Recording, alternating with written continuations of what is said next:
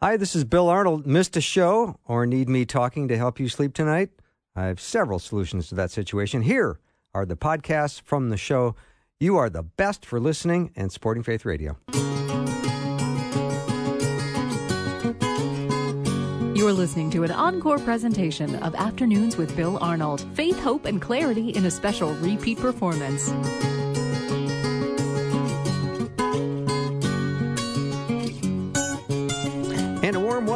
The afternoon show. I'm your host, Bill Arnold. An astounding 72% of all doctors agree that mixing afternoons with me is an effective treatment for your day. So I'm glad you're here with me.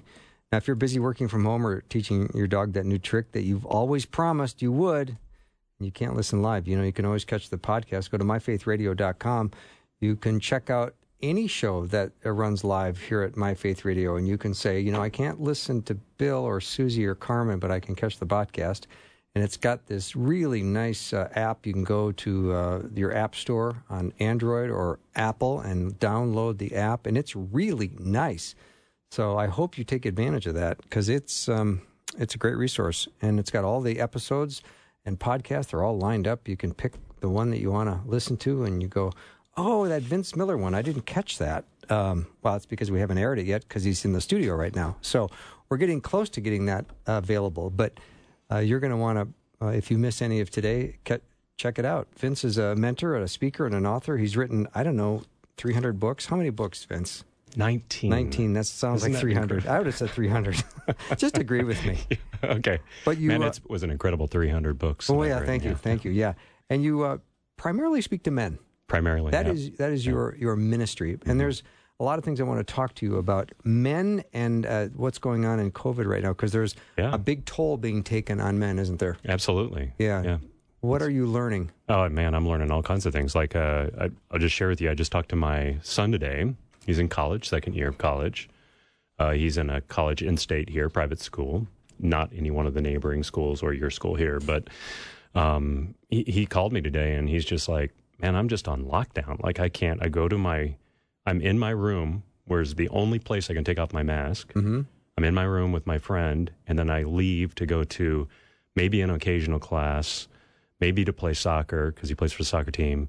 And he has to wear his mask the entire time, and he feels very trapped and isolated. I'm like, I actually talked to my wife before I came here, and I said, it feels like he's a prisoner a little bit, and I'm not putting down that institution for trying to try and take measures to course not. protect, No, we're all doing but that. at the expense of you know human relationship and and uh, you know community, and to feel loved and cared for as well. yeah, I'm curious as to what it's going to be like when we reset life as we once knew it, because we've gotten used to not interacting as much as we once did. We don't really have to smile at people anymore because we can't.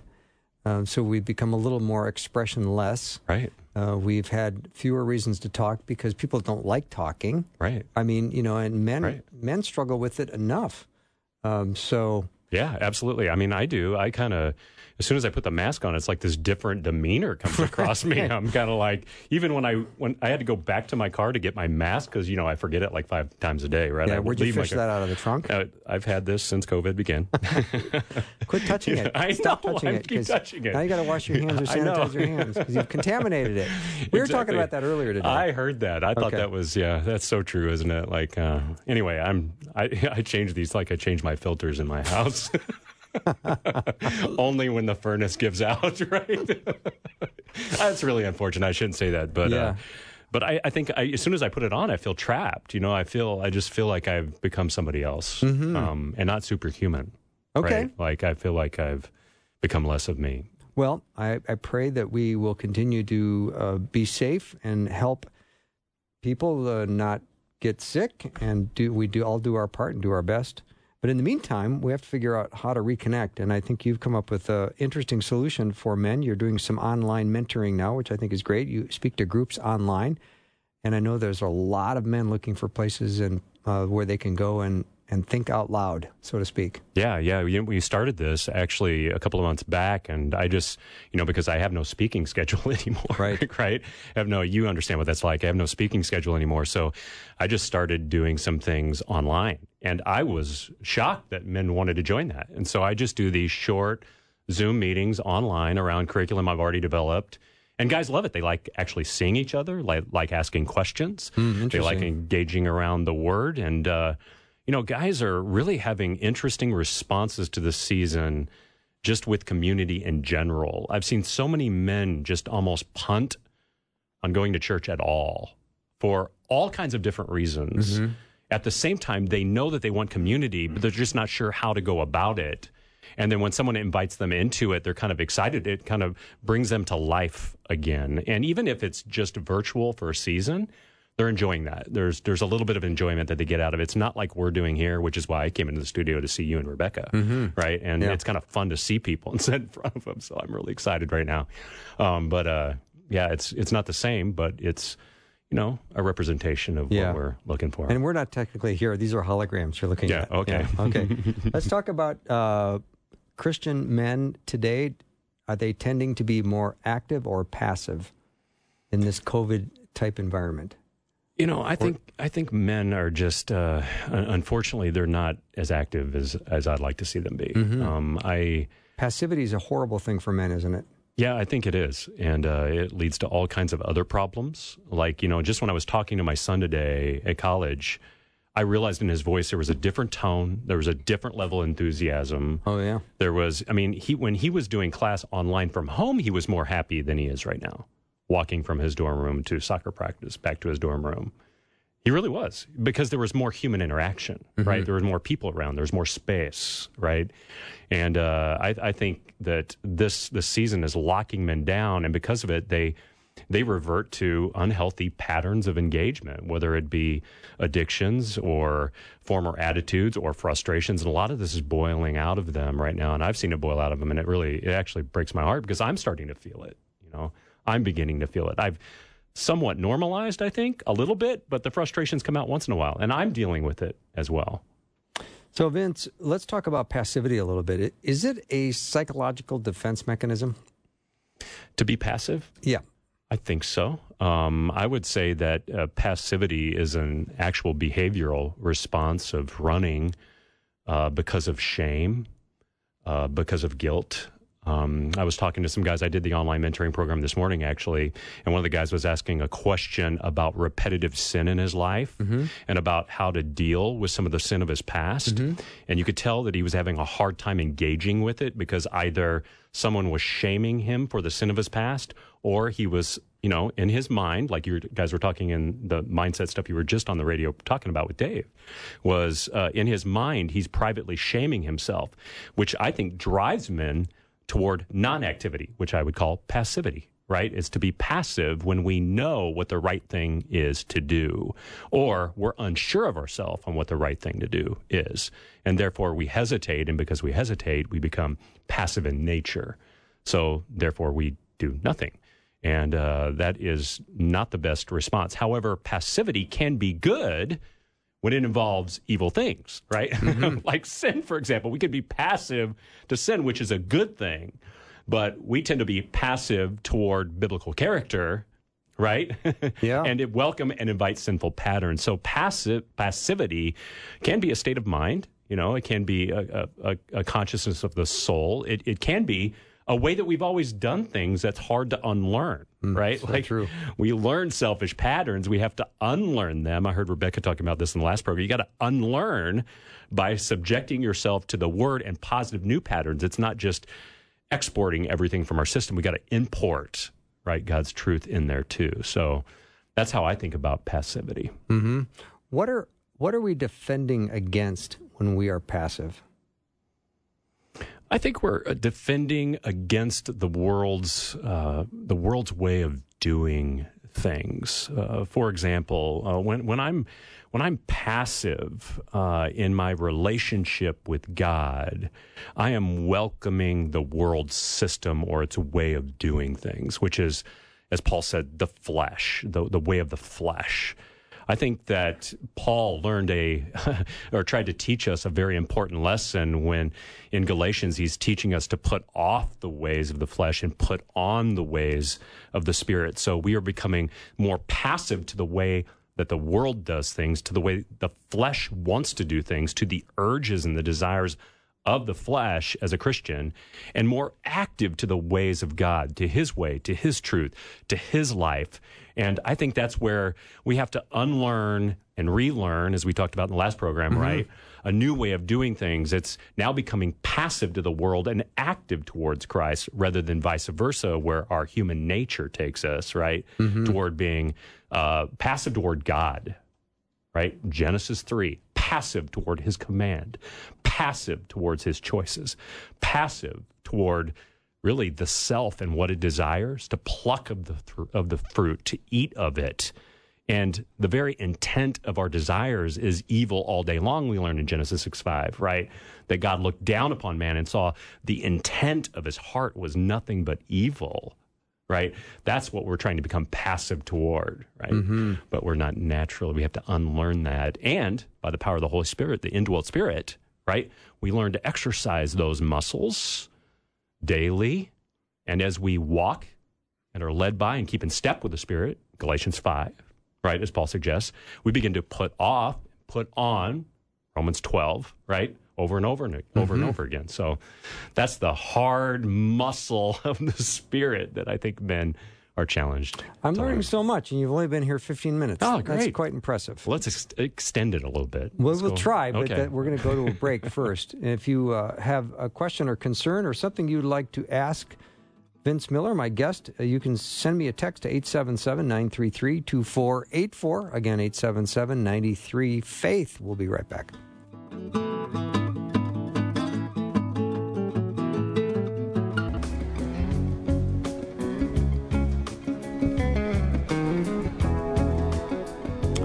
I am being joined by Vince Miller. He's written 17 books. What was that? 17? 300. 300. Oh, nice.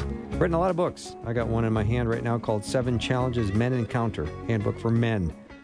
And we're going to talk about that. A couple uh, little questions have popped in, though. So um, I want my uh, husband to be a spiritual leader, but he's not really doing that. And now I'm getting frustrated. What do I do? That is a great question. Um, I, th- you know, I think sometimes there's this uh, this wrestling match that happens between a husband and a wife, right? Exactly uh, over many years, and uh, there's a struggle between uh, what it looks like to be a spiritual leader.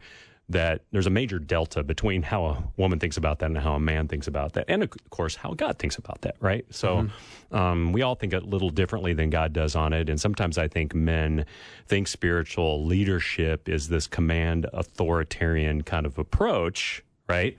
Unfortunately, women want sometimes their husband to spiritually lead them or their family, but then a man attempts to do it and he does it wrong because that's how a man learns is by failing, right? And therefore he fails. And if he fails one time and he, and he feels like he's guilted or shamed for that, he then steps away from that because that doesn't make him feel good you know? And he wants to feel good and strong right? And i'm not placating i'm not saying women should placate to their men right now but they got to help them along right? That's how leadership works. Got to help them like i say honey that was a good try you know?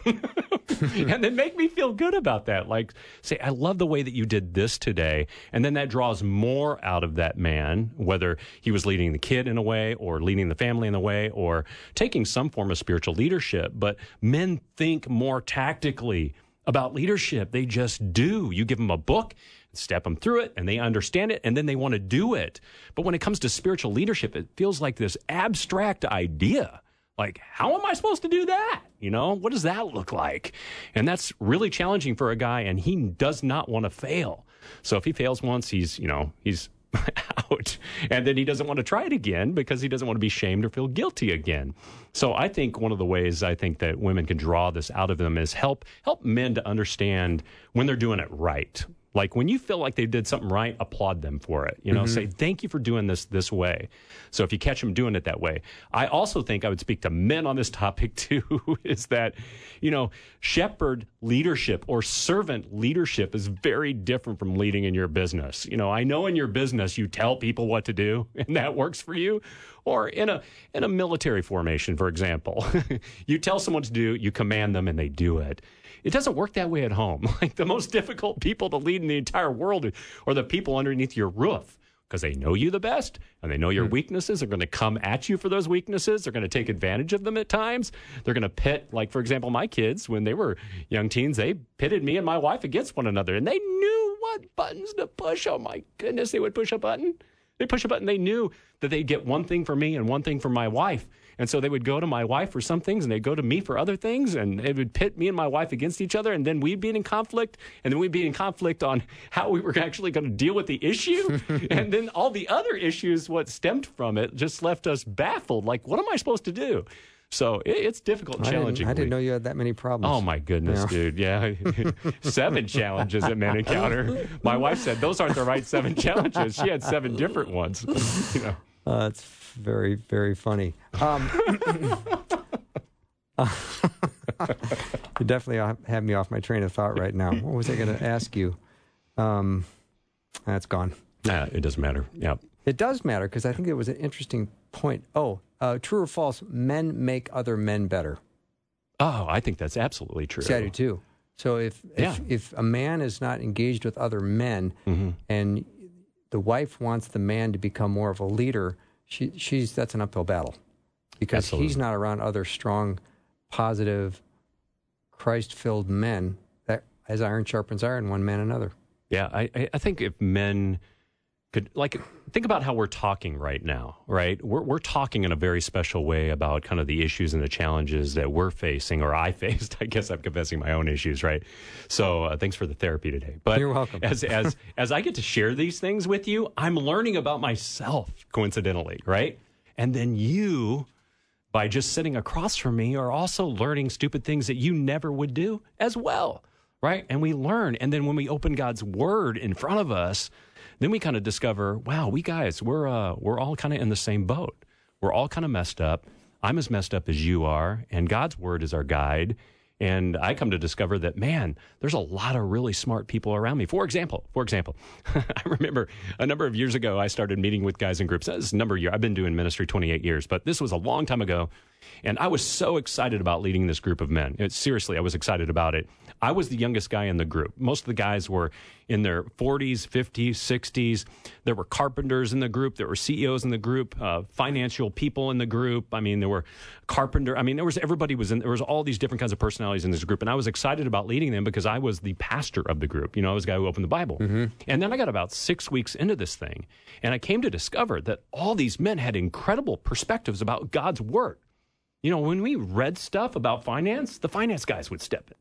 We read stuff about building, the building guys would step in. Mm-hmm. And all of a sudden, I discovered that God created the best pro no pro bono system in the world for me to get anything that I wanted. Right. I mean, it was incredible. I had a plumber in my group one time. I remember I was like, this is the greatest thing ever because you know that a plumbing project in your home is three trips to the home store, bro. Right. You know, one to go get a part, two to go get all the right parts, and three to go get all the other parts you now need. Exactly. Right. But you got a plumber in your group? You got someone who'll come over and fix that stuff for free, and he's got all the parts and he knows what to do, right? At the same time, there's so many spiritual lessons we can learn from that that make me better. And let's just make it even more applicable. There's a lot of those guys that said in many of my groups over the years, and I've had thousands upon tens of thousands of men in groups, seriously, over many years. And I will tell you, I've learned more about parenting, more about being a father, more about being a husband, more about being a leader at work from the failures and successes of all these other men sharing in the group than I would ever learn by myself. Mm-hmm. So, any man doing life alone, like you were just saying, mm-hmm.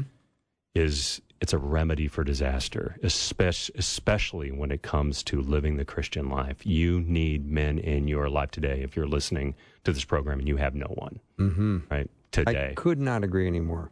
But if the woman is thinking that I'm going to help make him into the man that I think God wants him to be, I think the answer is other men will help make him into the man God wants him to be. yeah. Am I off on that? I don't think so. I was. Rebecca, Uh, am I off on that? I think we all have a part. Okay. We all have a part to play and we all help make one another better. But I absolutely see the difference between men that have strong mentors and leaders in their lives that they can respect and that they can ask hard questions to. That I know, like, you know, my husband might have things that he needs to talk to other guys about who have been there. Right. Who can give him that type of leadership and insight that I can't because I haven't I haven't been there, and uh, so I know he has greatly benefited from things like that. So I would second that recommendation absolutely. I think there is a role that the wife has to play in in the spiritual roles in the family, obviously, but we've we've got to work together. God put us all here for a reason, and He does say, older men teach the younger men, older women teach the younger women. Mm-hmm. That's the model that Paul set up uh, for Timothy specifically. Mm-hmm. That's critical. Nice, Rebecca. I really like that. And I, you know, I is was, that okay? No, that was excellent. It was making me. I was. Does it make actually, it into your next book? Yeah, exactly. I'm writing right now. I was. Uh, I was actually reading First Samuel today. I was reading through First Samuel right there at the beginning. You know, Hannah wants to have a child, but she's barren and she can't. And so God gives her a child, and she. It says there in verse 28 that she lent him back to the Lord when he turned about five or six years old. She gave him back to the Lord because God had lent Samuel to her. And I, just love that. So she hands him over to the high priest Eli, and uh, which you know you know how that story plays out. But the the essence of it is is that I, I love the way that Hannah understands that she has a role for a period of time, but she also understands that God is going to intervene in her boy's life and that he is going to care that she has a responsibility with that, but it has limits and it has an end. And I love that Jesus does that too. It's the same kind of thing. I mean, you think about Jesus, of all the incredible things that Jesus did, like turn water to wine, which I'd love to be able to do. I would, that would be cool. Just, he turned water to wine. But I think one of the coolest things that Jesus did beyond dying on the cross for the sin of all humanity so that we might have a relationship with him and raising from the dead was he discipled 12 dudes. I mean, think about it. If he doesn't disciple those 12 dudes, mentor them, mm-hmm. we don't sit in this room today. Yeah, he invested a lot of time in those 12, yeah. 12 men. Yeah, exactly. Dudes spending time with other dudes is what it right. was, right? And that's right. how they, and they lacked another dude in their life.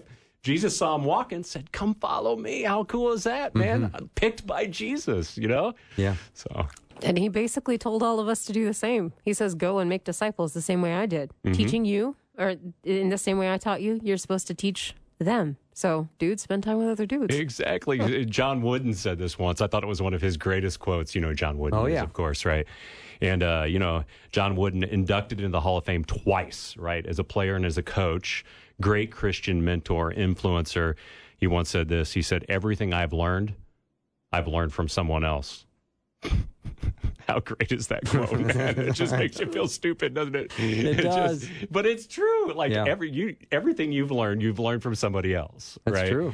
And uh, man, if you want to go get wiser, and you want to be a better husband, you want to be a better father, a better friend, better leader, then you need to be around better people. Yeah. For goodness sake. And I would say too to the wives out there, put your put your family in front of better families you know? Yeah, put your kids in front of better kids. If learning is a lifelong process why would you not want to be around other men who are wise and have experiences and can share stories and build you up and give you advice and wisdom and counsel? It's all good. All right vince miller's my guest in studio. We're chatting about a new handbook called seven challenges in uh, seven challenges men encounter and we'll take uh, questions or comments 877 933 2484. Be right back with Vince.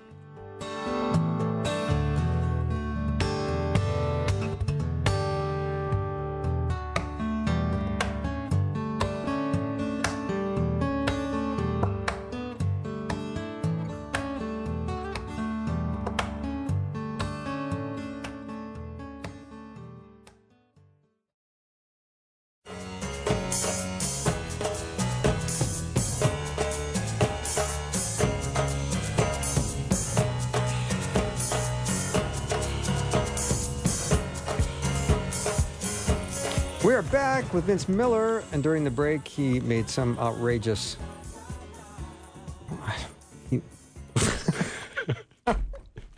you made some outrageous offer that I guess I want you to say because if I repeat it, it'll sound made up. So why don't you make it? You want me to do it? Yeah. Okay. Yeah. If there's any guys out there that want to be mentored through our online mentoring program, I would love to mentor you. If you want to do that, just use Bill's name, Bill Arnold, on our website. Reach out to me and I will give you a year's worth of online mentorship with me. For cost? Uh, no cost, zero, free, free. 100% free. So say it again. Use Bill Arnold's name. Reach out to me through my website at beresolute.org. That's beresolute.org. Click all in mentoring and let me know that you want to be mentored, and I will do it for a year for free. Very cool. Thank you, Vince. No, thank you, man. I'm very touched by that. Yeah. There's guys out there that want mentorship. A lot of them. Yeah, there are. And there's a lot of people listening right now that know someone that needs mentorship. Correct. Yep. And got a very nice, lovely comment from a listener um, that I don't know how to make a crying face with a huge heart because I'm crying because she's so touched. Really? Yeah, by that. Praise God, man. Yeah, yeah. That's why we do it. We do it so men will grow in their relationship with God, regardless of how old they are. So if you're 15 or 99 Yeah. and you're looking to grow in your relationship with Christ, I'd love to spend time with you online. So That's very cool. let me know. Nice. Okay, let's go back uh, to some of the challenges that men encounter, courage being one of them. I love uh, Joshua 1 9. It's been a, a memory verse for a long, long time. You think of uh, Joshua given the task to lead millions into a promised land, and he knew it would involve military engagement, but he had never engaged in war in his life. So this takes courage. This takes a lot of courage. I mean, who wants to do something you've never done before? Exactly. Scary, isn't it? Like, I mean, you think about if you really think about Joshua just for a second. I mean, he he was he was one of the faithful, right? And he was one of the few in the wilderness to actually see the promised land, right? Even after God had kind of cursed a generation of people. And uh, he watched Moses for a really long time, right? He was his understudy. Again, another great man mentoring another younger man. And he walks this guy uh, through through the desert for a number of years. Moses, of course, doesn't get to see the promised land. Joshua does, but Moses had a lot of military background. You know, he was a part of a major empire that was military led, and he was exposed to that. Joshua had none. Yet God was going to call him to be a military leader in, uh, for a nation walking into land that they were going to have to take, or God was going to have to take, rather, right? And that's going to take a lot of courage. So Moses hands him this vision, you know, don't be afraid, be courageous, right? He hands him that. God reinforces that in Joshua 1. And of course, if you continue reading forward in the Bible, you're going to discover that David actually hands that promise, that vision to his son Solomon, worded almost identically. So we see the continuity of this vision, you know? Be courageous. Do not be afraid, for I, the Lord your God, am with you wherever you go. And all it requires is fearing God and courage to do what he calls us to do. That's it. Because God has prepared everything else for us. All we got to do is be courageous. I think that's pretty profound, but it's hard to have courage, I think. You know, it's really hard for I think sometimes men to have courage when they're they're walking into lands they don't understand, into moments they've never encountered before, often without the mentorship they think that they need to accomplish the task. And what does God tell Joshua to do? Fear me, fear me, obey my words, and be courageous. That's it. Yeah. Pretty Wow. simple. Well, I know probably every guy at some point in his life has has backed down due to fear, right? Uh, I I did. I mean, I got to be honest with you. The reason why I started this ministry was because my wife kind of pushed me to do it. Have I ever told you that story? Oh story? yeah, it's a great story. I mean, my wife basically said, "Look, you're going to do this thing," and that's how Resolute started. Was the ministry that I'm leading today uh, was started out of my wife saying, "I think God's calling you to do this thing," and I said to her, "You're crazy," and she said back to me. Don't call me crazy. And I said, "How about this? I'll pray about it." And I prayed about it genuinely for a week, and clear, clear as day, I felt that God said to me, "Look, now's the time. Do it. Just do it. Just have courage and do it." And today we influence two to three million men a year because of something that my wife said to me one day about having courage. I mean, think about that. Think of how important wives are in a relationship with their husbands. Uh, they, I think wives underestimate the leadership that they actually have to influence their husbands. So, women, there's hope out there. I want you to hear that today. Men, You need some courage, though. Let's Yeah. just be honest. Get some courage. Do what God is calling you to do. Don't back down from His word. Be obedient, and He will be faithful. And I guarantee you, there's men listening today that are afraid of something that's happening at the work, something that's happening at home, afraid to step into a situation, and all God is requiring from them is courage to do the right thing, mm-hmm. right? To do the right thing, the biblical thing, the hard thing. And it's not often what we think it is, it's what God thinks it is. And that's what makes courage hard, right? Is to do what God actually wants us to do, even if it means we might get fired or it might lead to a broken relationship or, you know, whatever it might lead to, you know? Rebecca, do a, a fact check on that 2 million number. Okay. Yeah, that seemed like a big number. I have my fact checkers on it now. Okay, good. I have a team, a crack squad of researchers. yeah, I like that. All right, let's talk about um, how we're doing when it comes to loving others.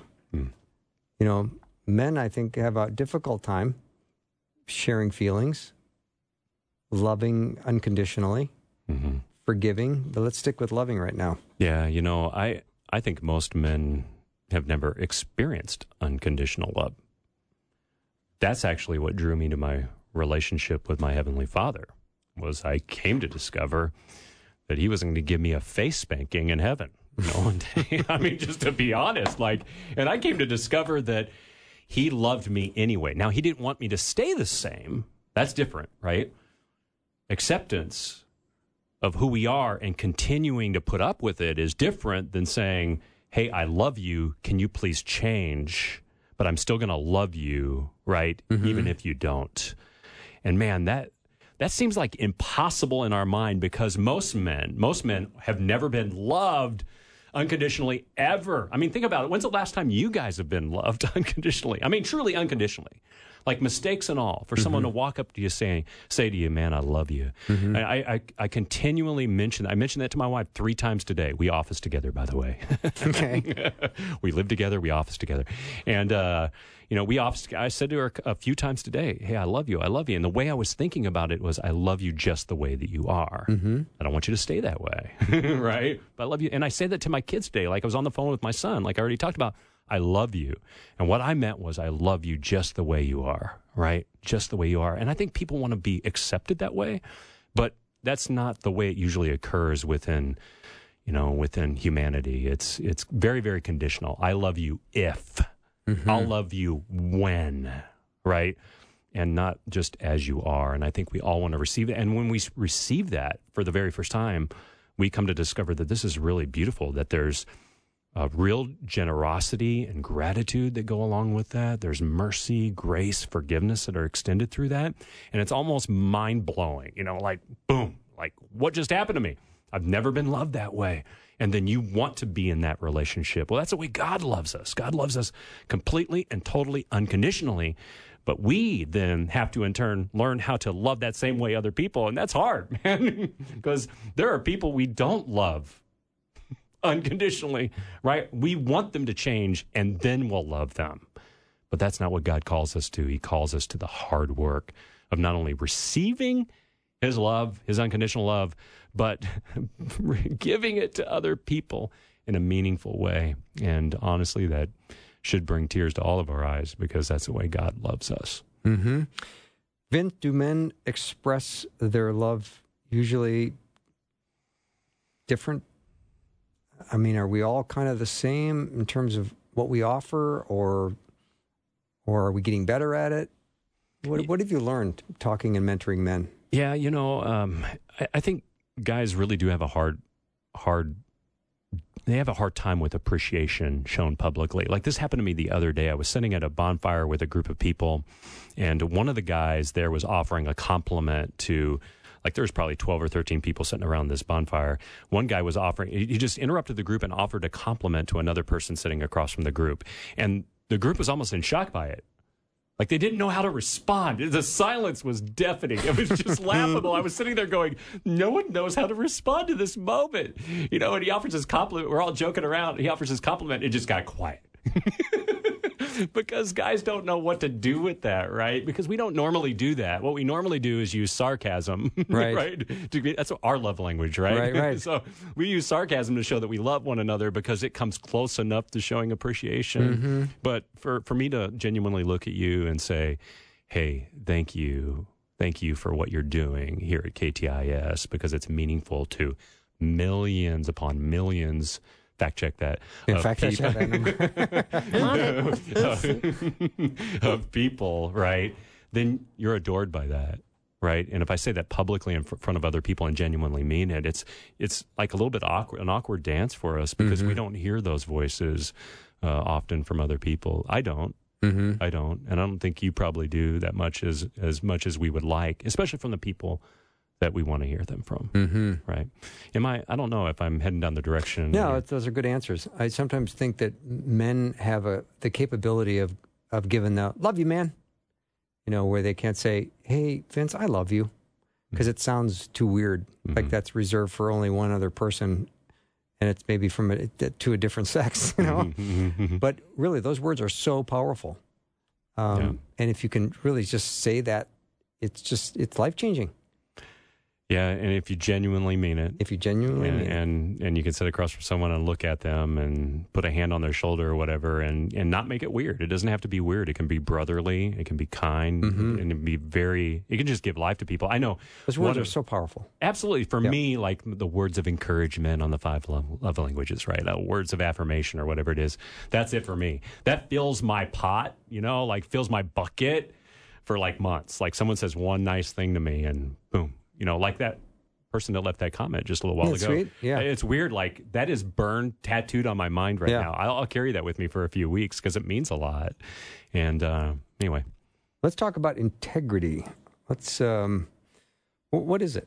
Yeah, integrity is is what you need to put together something so it will meet the demands of any of the issues that it's going to encounter, right? So integrity means how something is put together. You know, when something's disintegrated, it means it's not put together well. When something's integrated, it's put together really well, you know, and what we're looking for uh, specifically when we're talking about biblical integrity is we're talking about men whose lives are integrated. And, and it takes my mind back to the parable of the foundations, right? So when Jesus is ending the Sermon on the Mount, he talks about the two different types of foundations and he says there's one built on sand and there's one built on the rock, right? So one has integrity and one doesn't. Now, here's the funny thing about that story is it looks like the house has integrity because it's built, but it's built on sand. But you can't see the integrity of the building until the storm proves it Mm-hmm. to shows that it's not integrated into the rock. Does that make sense? Mm-hmm. So the wind comes and the storm comes and the rains come down and all that kind of stuff. Jesus is describing it. Uh, I actually think Jesus does a great job with it. So go read it, Matthew 7. But uh, he's pretty good at this kind Oh, of he's- stuff. he's So- excellent. yeah, you just made these things up too on the spot. It's so great. So he makes up this story, and and he's talking about this, and and uh, he says there's two kind two types of men, right? There's two types of people, and one is the man who is disintegrated, and the other guy is the guy who's integrated. He's integrated in the rock, but what he's being descriptive of is he's he's describing a man who is integrated on the inside out. We're not talking about words connected to deeds, even though he's talking about, you know, doing these words of mine. He's talking about a deeper level of integration. He's talking about the man's soul and desire and his words and what he is doing are all integrated. Because just to get your words and your actions integrated could be false integrity, which we call hypocrisy, which is actually what Jesus was speaking against in the Sermon on the Mount. Mm-hmm. He says, Your faith must exceed that of the scribes and Pharisees in Matthew chapter 5. So Jesus isn't talking about just the integrity between what we say and what we do. He's talking about the integrity between what our desires are, the intent of our heart between what we say and what we do. And that's deep level integrity to bury his word and truth within our desires, within our soul. You like this, don't you? I do. and it's in there. And then when the storms come, right, and expose our words and deeds, it exposes the hypocrite and the man who's truly integrated. And that's the Jesus that men that Jesus is at. That's the men that Jesus is after. I just like being around you after you've been cooped up for 10 months. like, who put a nickel in you today? man, I haven't spoken in a long time. I This can see that. All right, let me take a little break. Vince Miller's my guest. We'll be right back.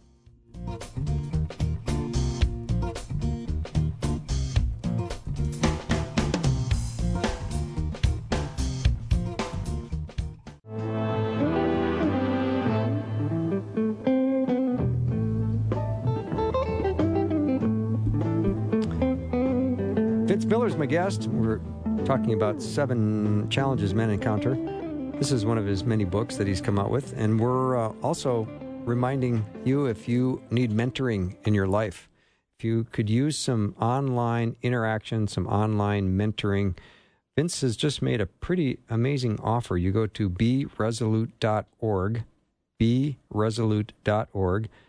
And when you get to his website, I guess he mentioned my name somewhere. And then all of a sudden you are um, can get one year of mentoring for free. With me. Sounds made up. nope. No, It's that- not I swear up. that sounds made up. I know it'll be direct with me. Uh, I'll walk you through some um, amazing lessons over a year, and um, I would love to have you guys out there or guys that you know join us. Just use Bill's name, Bill Arnold. Use that name, and uh, I'll know who you are, and we'll set you up with a year's worth of mentorship. That's very cool. Yep. So, well, that's really really a generous offer. Um, I don't. I know there's going to be people that are going to um, probably reach out to you today, which is cool. And then the other people will listen to the podcast, and probably over the next week or so, you'll have people say, "You know, I want to do that Yep. Vince Miller thing, that thing." Absolutely. Just tell them to keep reaching out to me. hmm Let's talk about um, selfishness and humility. These are two issues that I think all of us struggle with. Men uh, struggle with as well. Yeah, my wife made me add those two, She did, huh? okay. so I don't know much about. Um, actually, I know a lot about selfishness. I could probably talk about that. I think humility is. uh, you know, a lifelong learning project. You know, uh, clearly selfishness born at the beginning of time, right? We have this selfish impulse. Right, that uh, kind of works its way up through us. Uh, we easily learn to be selfish. It's hard to unlearn selfishness. I think we spend a lifetime learning how to not be selfish. I think every day I'm learning a new way to not be selfish. And it's very, very challenging, I think, um, because the older I get, the more sinful I realize I am. it's really quite sad. But, uh, you know, I'm learning to see my life through the lens of Jesus Christ and, and how beautiful his selfless life was.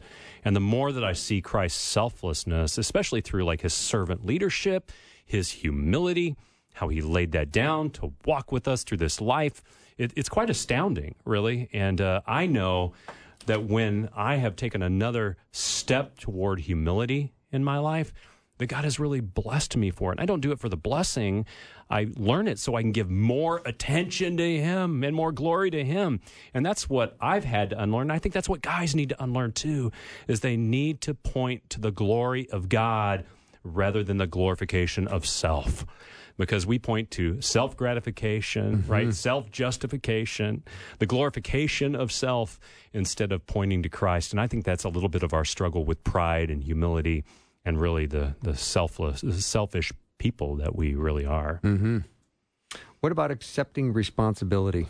Oh, that's a big one.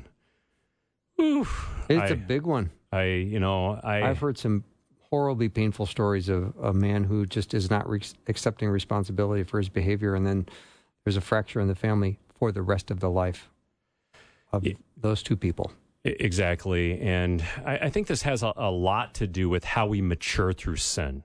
You know, What like, does that mean? well, I, I think that uh, learning how to say, I'm responsible for that, and that you're not going to deflect a mistake that you've made or put it off or explain or blame somebody else that you're actually going to take take upon yourself to say, you know what, I am responsible for this. I did screw this up.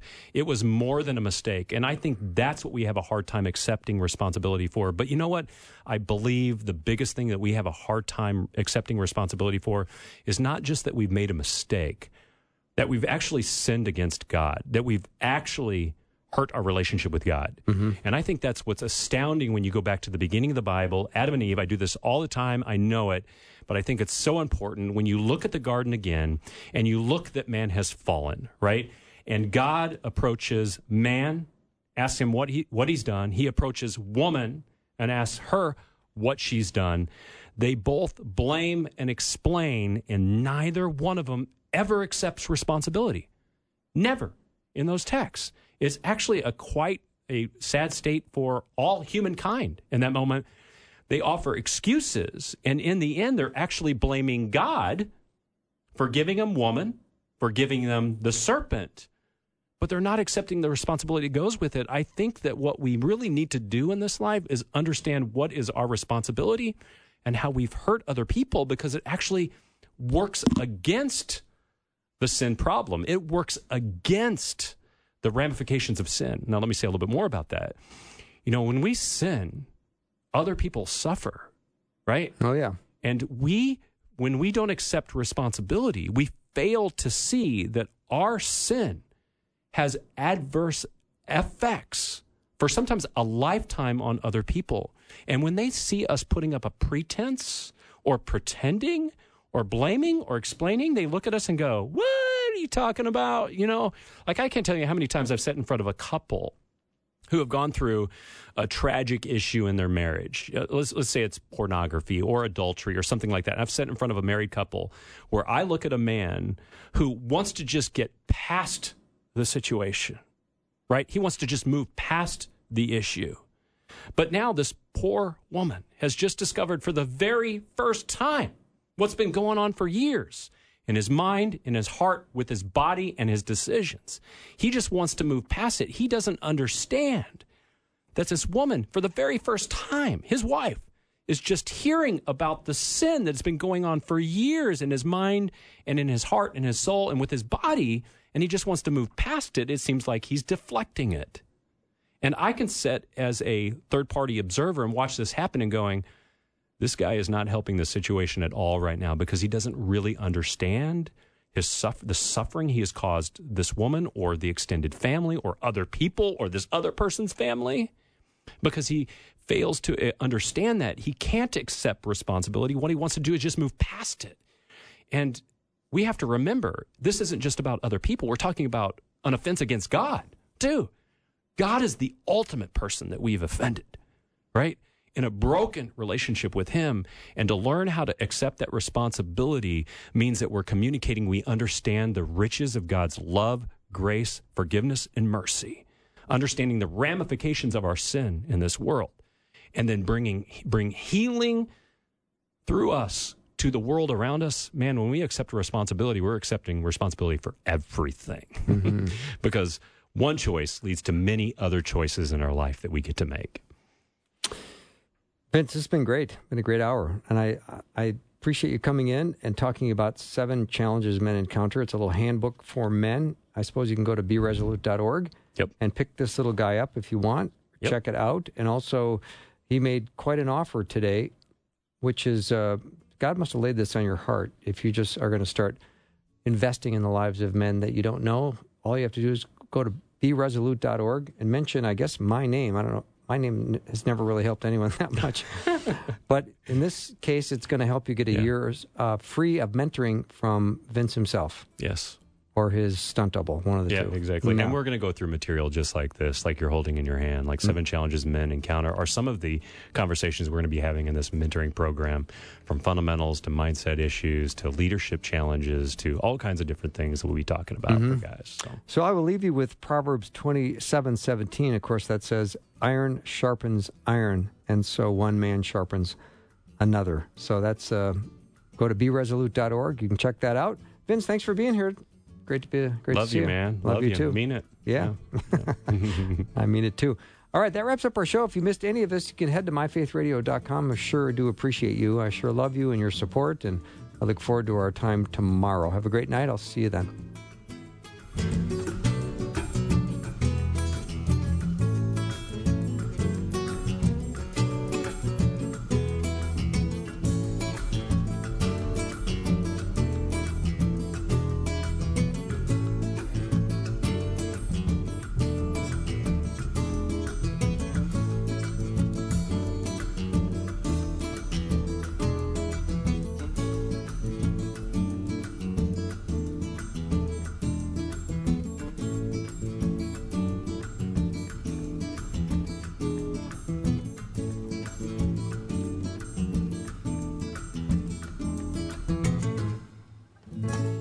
Thanks for listening. Programming like this is made available through your support. Information available at myfaithradio.com.